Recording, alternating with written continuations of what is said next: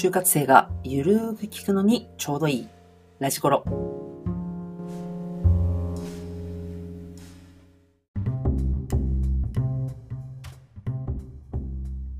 皆さんこんにちは、こんばんは。えー、本日のラジコロ、これより進めていきたいと思います。本日のテーマは、やりたいことがない。これって自己分析不足なの？というこちらについてお話をしていきたいなというふうに考えております。まずはじめにですね、えー、テーマにまつわるニュース、こちらをご紹介していきたいなと思っているんですが、今日ご紹介をするニュース、それが Z 世代の就活の悩み、1位から4位の紹介をしてみようということです。えー、今ですね、皆さんはこう、Z 世代と言われるような年代でございまして、えー、これをお送りしているこのパーソナリティの私はですね、何世代だったんですかね？ゆとりなのか分かりませんけれども、2011年に就活をしていました。で、やっぱりこういろんな取り巻く環境が変わると、その就活の仕方も変わってきますよねということで、現在の方々の就活の悩みっていうものを、えー、バイドゥ株式会社の方で発表されています。まず1位が面接に自信がない。まあ、多分これはそのコロナというね、状況もあったのかなというふうに考えてます。対面で、えー、話をする場も相当減ってしまったでしょうし、えー、まあ、本当にね、このコミュニケーションというものの難しさを感じた、えー、本当にタイミングだったと思います。第1位としては面接に自信がないということ。第2位、自分に向いている仕事がわからない。第3位、何をしたらいいかわからない。第4位、やりたい仕事が見つからない。まあ、このようにですね、ま、面接に自信がないというものを置いて、え、考えますと、まあ、自分にとっては何がいいんだろうなとか、自分は何をしたいんだろうな、こういったものがわからないんだっていう方、非常に多くいらっしゃるんだなっていうのを、このニュースを拝見して感じました。もちろんこれは自己分析不足っていう考え方もあるでしょうが、こう職業やキャリアパスが無限なほどあり、現在はやっぱりこう TikTok とかでもね、えー、企業のアカウントがあるように、まあ、本当に情報が型な部分も非常に影響してるんじゃないかなって私は思います。やっぱりね、この辺はその SNS、えー、こういったポッドキャストもそうですけども、本当にいろんなところから情報を知れるようになった、そういった背景があるんじゃないかなと思っています。じゃあ、果たして本当にそれは自己分析不足なのかなみたいなところについて、今日はお話をしていきたいと思っています。改めて今日のテーマは、やりたいことがない。これって自己分析不足なの？と。こちらはですね、えー、まあ、いくつかに分けて話をしていこうかなと思ってます。えー、やりこいやりたいこと見つからないのは自己分析不足なのか。うん、じゃあやりたいことを見つけるためにはどうしたらいいのか。そして見つかってもね、その仕事が向いているかわからないんだ。じゃあそんな時はどうしたらいいのか。この辺について今日はですね、話をしていきたいなというふうに考えております。今日も、えー、前回に引き続きですね、えーえー、企業さんの採用担当されている方にゲストとして、えー、参加をしていただきたいと思っております。今日でなんと3回目の登場になります。株式会社成田デンタルの採用を行っております。田辺さんでございます。では田辺さん、本日もよろしくお願いします。はい、よろしくお願いいたします。え成田デンタル田辺でございます。よろしくお願いします。よろしくお願いいたします。よし、よろしければ改めて簡単に自己紹介いただけると嬉しいです。はい、ありがとうございます。えー、まあ、千葉に本社をまあ置きます。まあ、全国展開しているんですけれども、えー、歯科の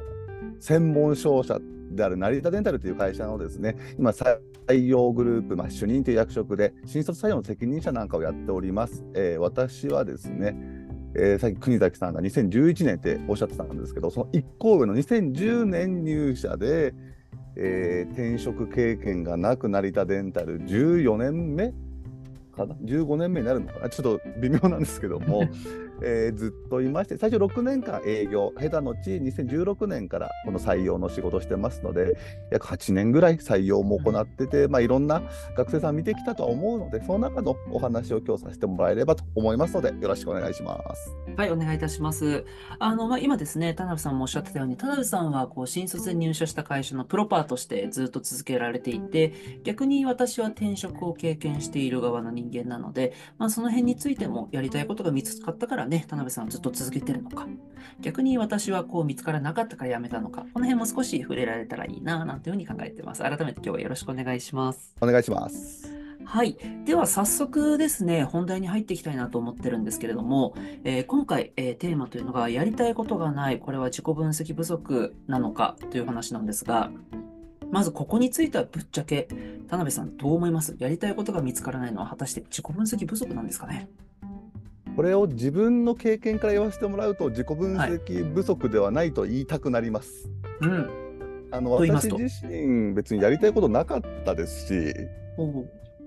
でその中でも就活やって自己分析とは関係ない部分で成田電太を選んだっていうのもあるので、うんうん。うん、言いたくはないけどもこの立場からするとそれもあるかなっていう点もあったりとかはちょっと感じるところではありますね。その今おっしゃってくださったその自己分析ではないところでなんか入社をしたみたいなどどういうことなんですか？もう会社の雰囲気とかお社風とかはい。なんか働いてる社員の人たちがなんか自分のパーソナリティに近いような人はい。たちが多かったってことで、ここだったらなんか楽しく仕事ができそうかなみたいな、そんなはあ観点だったので、やりたいこと、やりたくないこととはまた違ったのかなって。ああ、なるほど。実はですね、あの前回の放送のテーマが、業界問わずたくさんの企業に応募した方がいいのかなっていう内容でした。これはこう業界で絞るべきか、職種で絞るべきか、はたまた何かこう社風とかで絞るべきかみたいな話をあの実はお送りしてるんですけれども、そこで言うとこう田辺さんはそのやりたい仕事とかそういうことじゃなくて、まあ、いわゆる社風が合うかなみたいなところが決め手になったってことなんですかね。決め手はそこですが、うんうんうんまあ、私のちょっともう本当十数年前の就活の話になりますけども、はい。とにかくやりたいことは特になかったんですが、まあ、それこそ今話題に出てる自己分析っていうのをして職種で営業？まあ営業しかできないというか営業がしたかったってことにあ自己分析にたどり着きましてあ、はい。ただそこで売りたいものっていうのも特になかったんで、はい。もう片っ端からいろんな企業の営業職を話説明会行ってでちょっと面白いと思った企業に先行乗ってっていう感じでやったらうん成田デンタルだったって感じですかね。ああ、なるほど。うんそしたら、まあ、その自己分析を全くしてないよとか、そういうことじゃなくて、うん自己分析をしていく中で、あ、自分は営業職なんだな、みたいなところは、おぼろげながら見えてたってことなんですか？そうですね。あーなるほどうん実際に、その、まあ、あ、営業職なのかな、なんか営業しかできないなんていうふうにおっしゃってましたけれども、まあ、そんな風にこう見えてきた中で、じゃあその社風っていう部分に関してはどうだったんですか？その、なんだろうな、自己分析していく中で、まあ例えば自分は結果を残してきた時ってこういう仲間がいるところだったなっていう自己分析の結果なのか、なんとなくいいなっていう、こう、具体的に理由はないけど、なんとなくいいなが先行してたのか、そこはいかがです？お恥ずかしながら後者ですね。あなるほど。じゃあご自身にとって何がいいって言われたらちょっとわかんないけどなんかいいんだよなっていうところと、まあ、その職種として営業職だったっていうところが、まあ、今振り返ってみるとちょっと大きかった入社をされた理由として。ううんうんうんん。うんで、あの、まあ、先ほどの自己紹介の話に戻るんですけど、おそらくこう私も学生のサポート、就活のサポートをしていく中で、そういう学生って一定数いるなと思うんですね。かくいうこう私も、じゃあ、やりたいこと今見つかってるのっていうと、これが本当にやりたいことなのかなって、今でも正直分かってないというか、状況なんですけれども、実際にこう、田辺さんが新卒で入社をされて、今までこう、辞められていないのって、あ、やっぱり僕にはこれが転職だみたいに、それが認識できたのか、なんかそれとも認識できてないけど、なんか別の理由があって続けられてるのか、ここまで続けられてる理由って何だと思いますか？まず最初の3年ぐらいは、もうとにかくひたすら必死で、やめるもやめないも考えなかったって感じですかね。まあ忙しすぎて、やること多すぎてうん。そうかったりとか、まあ、責任感とかもあって、はい。うん、落ち着くまではそんなこと考えられなかったっていうのは、まあ、正直なところかもしれないんですね。はい。でそれ以降で言うと、ある程度営業の仕事慣れてきたときに、売る喜びっていうのが分かってこれと、本当1年目、2年目ってやっぱ売れないんですよね、はい。正直言って。で、3年目ぐらいからようやく実力も経験もついてきてなんとなく売れるようになってきて、うんうん、で今でもやっぱ初めて自分の100%の100%自分の力だけで取れた仕事っていうのは覚えてるぐらいやっぱり。うん。そこで自分の中ではスイッチが入ったっていうのもあってはい。やめようって考えたことがないかって言われたら嘘にはなりますがうん。でも仕事やっぱり営業としても面白かったと思いますしそれこそ移動になりまして採用の今の仕事っていうところに来たら、まあ、もっとこう物を売るっていう観点よりも学生と接して学生のある意味こう将来を背負う責任感とうんそれに携われる面白さっていうのは自分の中では見出せたので、ああ、なるほど。まあ、転職かって言われたらちょっと大きさすぎるかもしれないですけど、うん、今はすごく自分には合ってる仕事なんじゃないかなと思って。うんうん、あのあんまりこう不満もなく今まで来れたのかなと思いますけどね。ああ、そうですね。うんまあ、そうやって考えると、まずその営業職として、やりたいことがやれてたとか、まあ、その辺は分かんないけど、まあ、本当に2年、3年は学ぶこと、そして行動を起こすこともがむしゃらにやって、日が 気づいたら経ってたみたいなことですよね。うんでその中でこう成績ですか、売れるっていう、まあ、結果が残ることによって、まあ、やりがいみたいなものを感じていったってことなんですかね。そうですね。うんまあ、それとあと、まあ、手前味噌なんですけどもなうちの会社の新規ロープレっていう、若手がやる新規のロープレ大会っていうのが全社員研修とかであったんですよ。はい。確か3年目ぐらいの時かな。でなんか一応優勝しちゃってあなるほど。素敵ですね。でちょっと社内認知度も高まってくれて、まあ、その後会社が集まる機会とかで結構声かけてもらったりとか、まあ、ある意味ちょっと注目してもらったっていう経験も自分の中では大きかったかなって今思うとおあるのでいろんなタイミングが重なってっていうのもあるかもしれないんですけど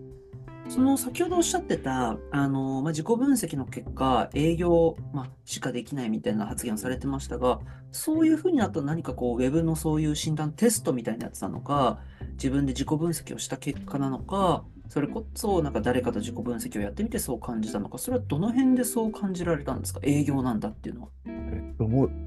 自分で紙に書いてみたいな。なんか当時やっぱり紙に書き出して自分の好きなこと嫌いなこと紙に書き出してみるっていうのが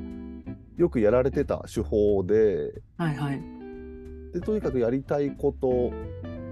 給料を稼ぐ人と関わる、まあ、ああの簡単な話ですけどねとか、まあ、そういったことを書いてやりたくないことに、えー、と事務仕事とか動かないとかうん。そんなこと書いてそういうのを見たらあやっぱり営業なんだなうん。ところもともとこう体育会系ではないですけれども結構スポーツもがっつりやってきて、うん。闘争心なんかも、まあ、それなりにあるかなとは思ったのでそういったのでもうほぼ自分で決めましたね。うーん、なるほどですね。だからもしかするとそういったことを考えて営業職になってで最終的にこう周りから認められるみたいな承認の部分がそこにあったかわかんないですけども結果的にはあの前者でねそういうふうに認められていくのもご自身のきっとやりがいにもなってってっていうふうに加速をさせたってことですよね。きっとうんそうですね。うんうんうんうんなるほど。で、実際にその自己分析の中では営業なんだっていうところで始まって、営業職をしていきましたが、キャリアのチェンジということで営業から人事に変わったわけじゃないですか。そこって割と大きなことかなと思っていて、営業やるんだと思って入ってきてて、まあ、どうどうなんでしょうね。その時人事をどう思ってたかわかんないですけども、葛藤はなかったんですか？ありましたよ。うんうんうん。その移動の話もらった時は悩みました、正直、はい。うん。ただそれこそいろんなタイミングがこれやっぱこれ重なるものでうん。その話をもらう23年前にあのあんま深刻捉えたことないもう大丈夫なんであれなんですけどおふくろがちょっと倒れたりとかして、えーあそうだったんですね。うん、でそれもあってちょっと採用となると千葉の戻れるっていうのもあったんで。ああ、いろんなことが、まあ、そうですにね、もう営業でやっぱり最初はこう所長を目指す、マネージャーを目指す、うん営業畑ではあのキャリアアップしていきたいと思ってたんですけども、うんはい。その時やっぱ上司とかにも相談して、うんまあ、そういうふうに会社として行ってもらうことってなかなかないぞと。はい。人事系の仕事ってやっぱりこうある意味選ばれた人なんてできないからっていう話なんかもしてもらって、はい。決心がついて採用行ってみようっていうことにはなったりはしたので、うなんですね。あでも今のお話って本当にこう、なんて言うんでしょうね。僕は思うんですけど、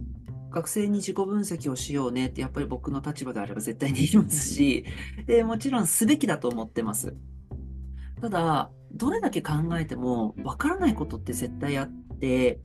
例えば私は最初北海道で就職をしてその後東京に行って東京で仕事をしてそして今また北海道に戻ってで今はフルリモートで仕事をしてるって正直北海道で就職活動一番最初の時してた時って考えてなかったんですね。でそのうんこう今例えばフルリモートをしてる理由って何とかっていうと本当にこうやりたい仕事ができるとかそういうことだけじゃなくて例えばこう家族がいるとかいろんなこう外的要因が変わるじゃないですか。そうなってくると当時若い頃に仕事のやりがいこれだからこういうことやっていくんだって描いていたものとまた別の選択肢が出てくるんですよね。うん、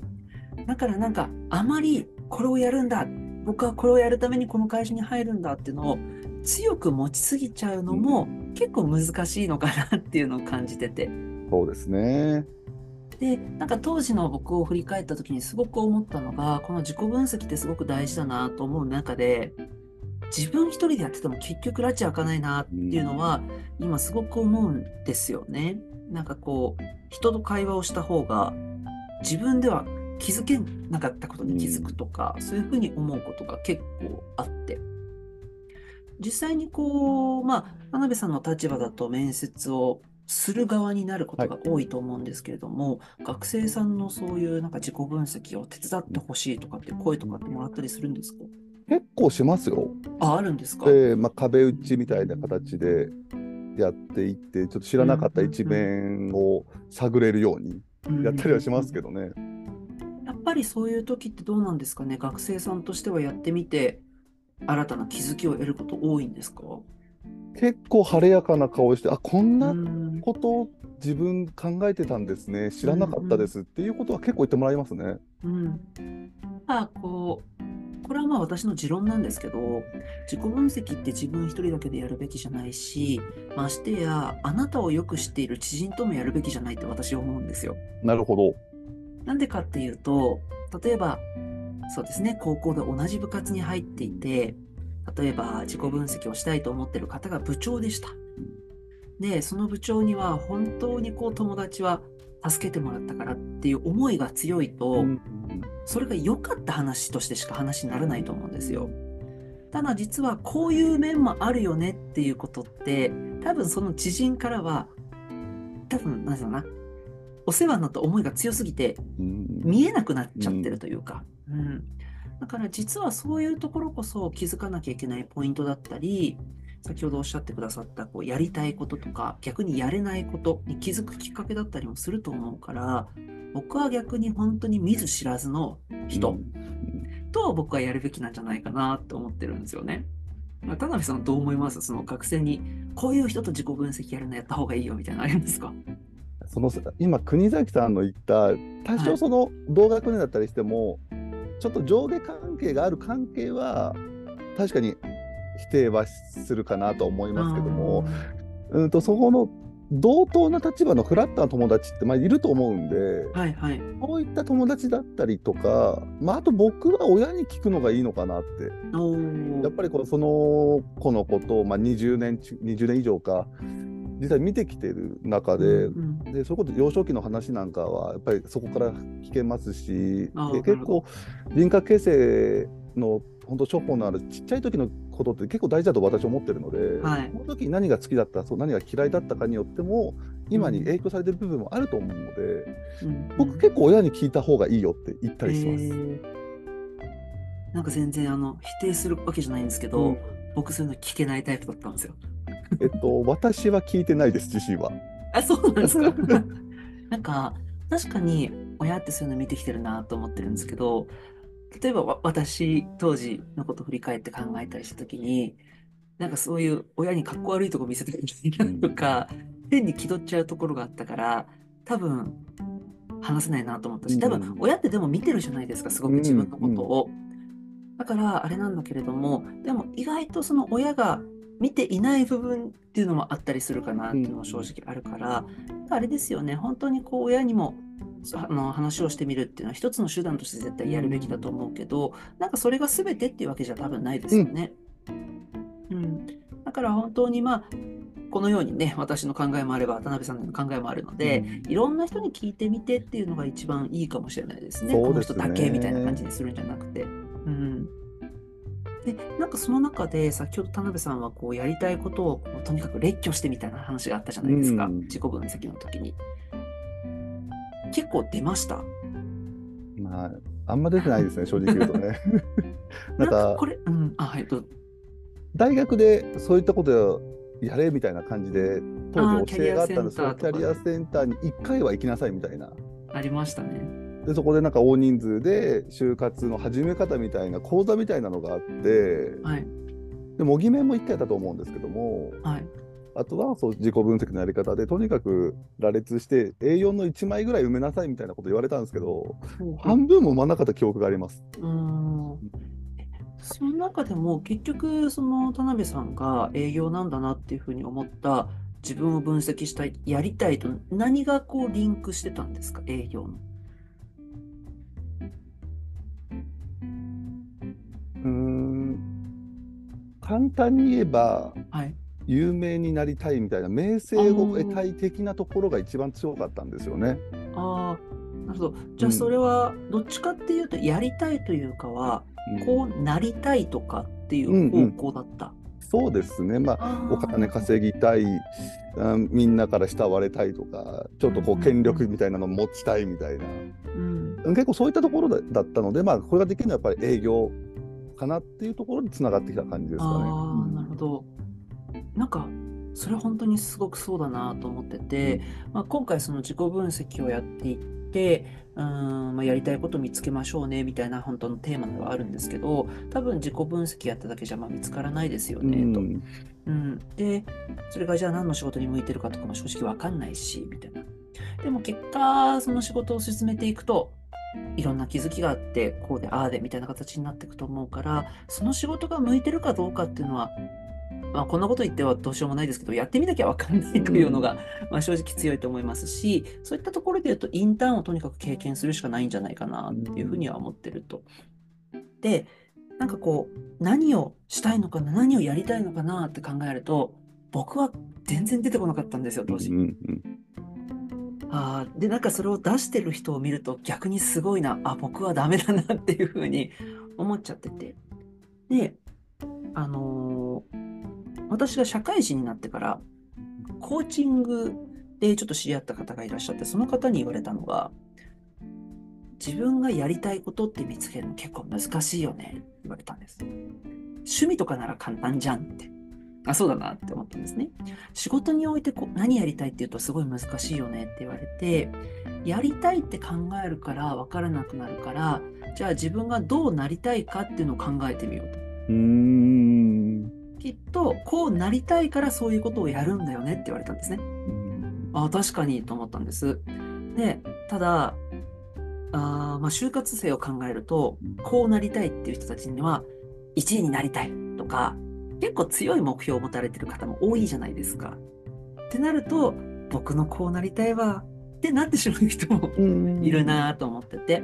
で、そのコーチングの人のその話をしてたら、ああ、そうだよねって。でも、こうなりたいっていうのは、自分がこうありたいから見えてくるんだよって言われたんです。だから、やりたいが見えればそれでよしと。やりたいが見えなければ、なりたいを考えてみよう。なりたいが見えなければ、こうありたいを考えてみようって言われたんです。うんこう言われたときに、こうありたいって言われたら、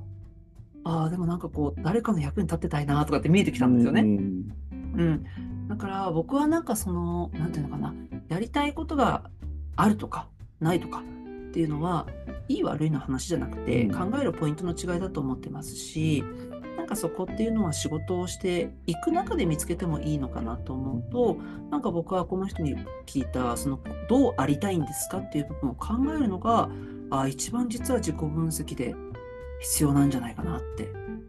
思うんですけど、うん。実際にこう社会人を十数年やられてきた田辺さんはこの話を聞いてどう思いますか？いやすごいなんか納得感のある話だなってあ本当ですか？自分ではそこまで言語化できなかったですけども、うんまあ、結局は私のその就活っていうところで言うとそこだったのかなとも思いますし、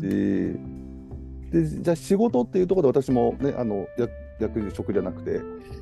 異動になってはい。仕事が変わってっていうところで、まあ、最初やりたくないっていうと語弊はありますけどもうん。あのでも完全に裏方ですもんね、人事って変な話。ね。うん。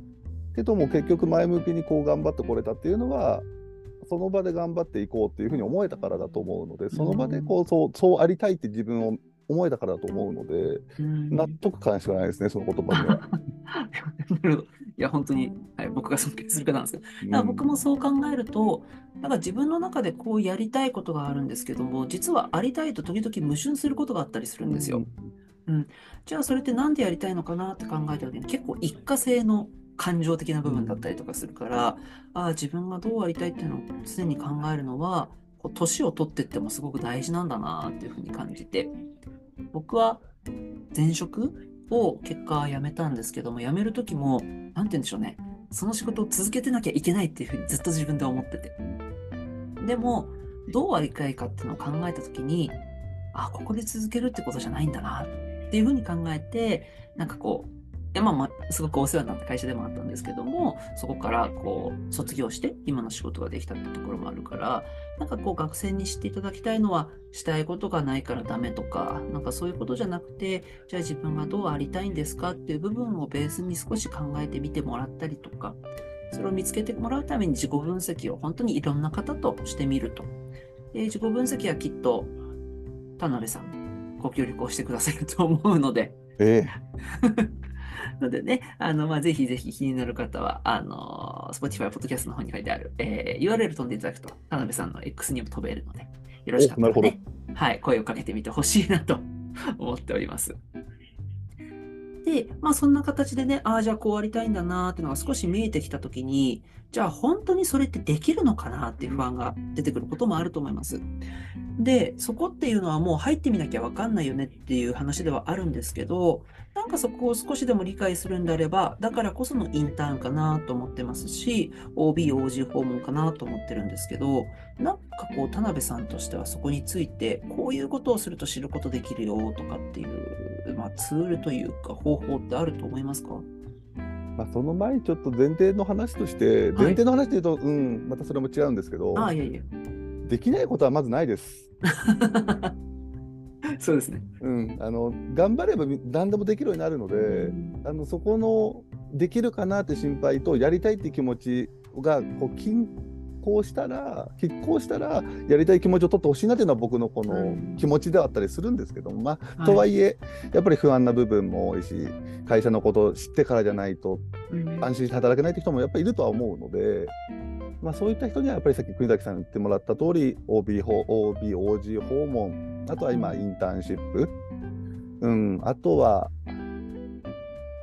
信頼できる人事だったら信頼できる人事に聞いてもいいかもと思い,、うん思いますし、まあ、ん全員が全員ねそんなきつい部分まで言わないとは思うのではい。難しいところがあるとは思うんですけどなるべく話を聞ける環境というのは作っていくことは大事かなとは思いますけどね。そうですね。多分その業界で向いてる向いてないって結構難しくないですか、うんこの業、まあ、例えばその御社で言うとね、歯科業界が向いてるか向いてないかなって、まあ、ぶっちゃけ多分なないじゃないですか。あのないんです。ですよね。うんだから多分向いてる向いてないって職種の話だと思ってるんですけど、ただ例えば営業職向いてないって思う人って例えばお客さんに強く言えないとか説明できないとかって言ったりしますけど実は営業って別の側面で考えると聞く仕事だったりもするじゃないですか。だからなんか本当は実は自分がその先入観を持ってるだけで仕事を理解してないだけっていう話もあると思うんで、今田辺さんがねおっしゃってくださったように、まあ、率直なところを人事の方に聞いてみるとか自分はこうだからそこに自信がないんですけどどうですかねって相談してみるとか向いてないと思う理由を相談してみるのはありかもしれないですね。そうですね。うんうんまあなんかこう学生にしてほしいのは、うん、学生が知らないだけの可能性が高いよと いうことと業種とかでね向いてる向いてないはないよっていうふうに思ってもらってもいいのかなというところでしょうかね。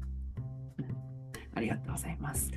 で、ここのやりたいことをね見つけるその自己分析の方法の部分とか、深いところをもっと話をしていきたいんですけれども、もう30分ということでですね、今日も一旦はここで終わりとなります。まあ、なので、まあ、もうちょっとこう、就職活動がね、えー、まあ、2号卒になりますけど、2力卒とかのスタートのタイミングとかになった時には、またその自己分析の内容とか、やり方とか、ポイントみたいなところもお話をしていければなと思っておりますが、今日は一旦ここで締めさせていただこうかなと思っております。では最後にですね、えー、田辺さんから改めて就活生によろしければメッセージをお願いいたします。はい、あの今日もお聞きいただきましてありがとうございました。もうやりたい仕事を探すっていうのは相当難しいことで特に新卒で見至けるっていうのはなかなか至難の技だと思いますけどもそれこそそんなに考え込みすぎずに自分の心に正直にやってもらうと意外とあっけなく見つかっちゃったりもすると思うんであのぜひそういった時に周りの大人を頼ってもらって相談乗ってもらえればと思います。じゃあ皆さん頑張ってください。では今日はですね、株式会社成田デンタルの田辺さんに、えー、改めてゲストとして参加していただきました。またぜひ遊びに来てもらえると嬉しいので、またよろしくお願いします。また来ます。ありがとうございます。では本日のラジコロこれで終了となります。では次回、次回についてなんですが、次回はですね、有料の就活サービス、これってぶっちゃけどうなのかという部分について、次回もまたゲストを招いてお話をしていきたいなというふうに思っております。えー、次回もまた、えー、水曜日の6時半から、えー、更新をしてまいりますので、ぜひ次回も最後まで聞いてください。では本日もご視聴どうもありがとうございました。